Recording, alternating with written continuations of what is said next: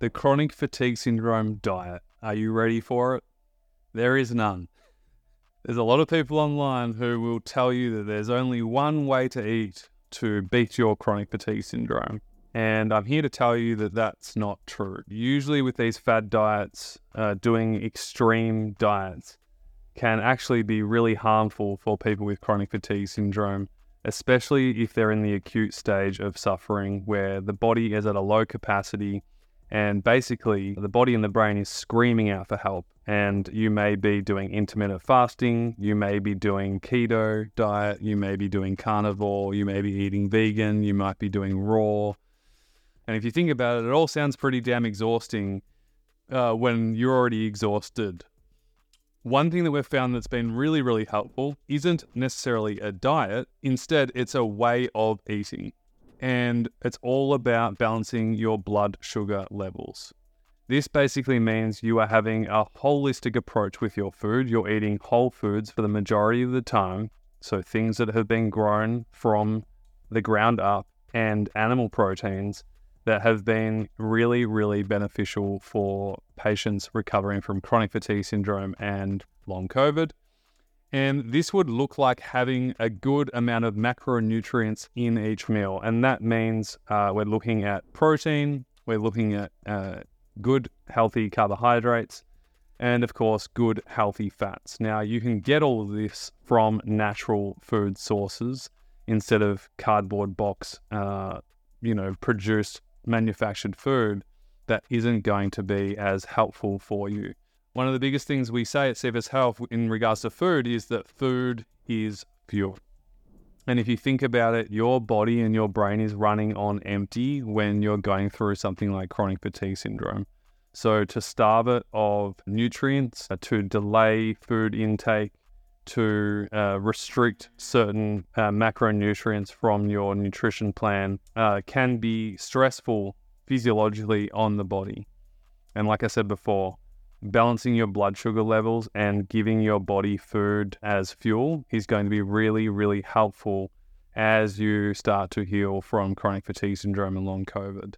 What that would look like is eating over the period of the day. You're breaking the fast with breakfast, uh, so you know, breaking your fast over the when you sleep, you're obviously not eating. So when you wake up in the morning, you want to have breakfast. Again, you would want to have wholesome meal that has protein, good carbohydrates. And when I say good carbohydrates, we're talking natural sources of glucose. Yeah. So it can be root vegetables, there can be certain types of fruit that work for you, and ultimately uh, a source of protein that is going to help a slow, sustained source of energy for your brain and body. And of course, you can add in fats there too. Ideally, you don't want to wait too long to eat again. So if you're kind of leaving gaps six to seven hours long and not eating, your brain and your body can feel like it's in survival mode. And already because it's in survival mode, it's already feeling like, ah, like I don't feel safe. And so food can be a sense of safety and security we want to make sure that we're adding fuel to the body as we're burning energy throughout the day. And you, you have to remember that your body is kind of working twice as hard right now to help you heal. And so you want to support your brain and body with food to do that. So meal frequency is really important. You know, eating every everyone's different, uh, anywhere from two to four hours uh, with your meal frequency. Making sure that there's a well balanced meal on every single uh, meal. So again, protein, good carbs, good carbohydrates, uh, so, and fats, and basically keeping that consistent every single day. Obviously, you want to stay true to your body and you want to be in tune with yourself. And the most important thing is thinking about how we're going about our nutrition.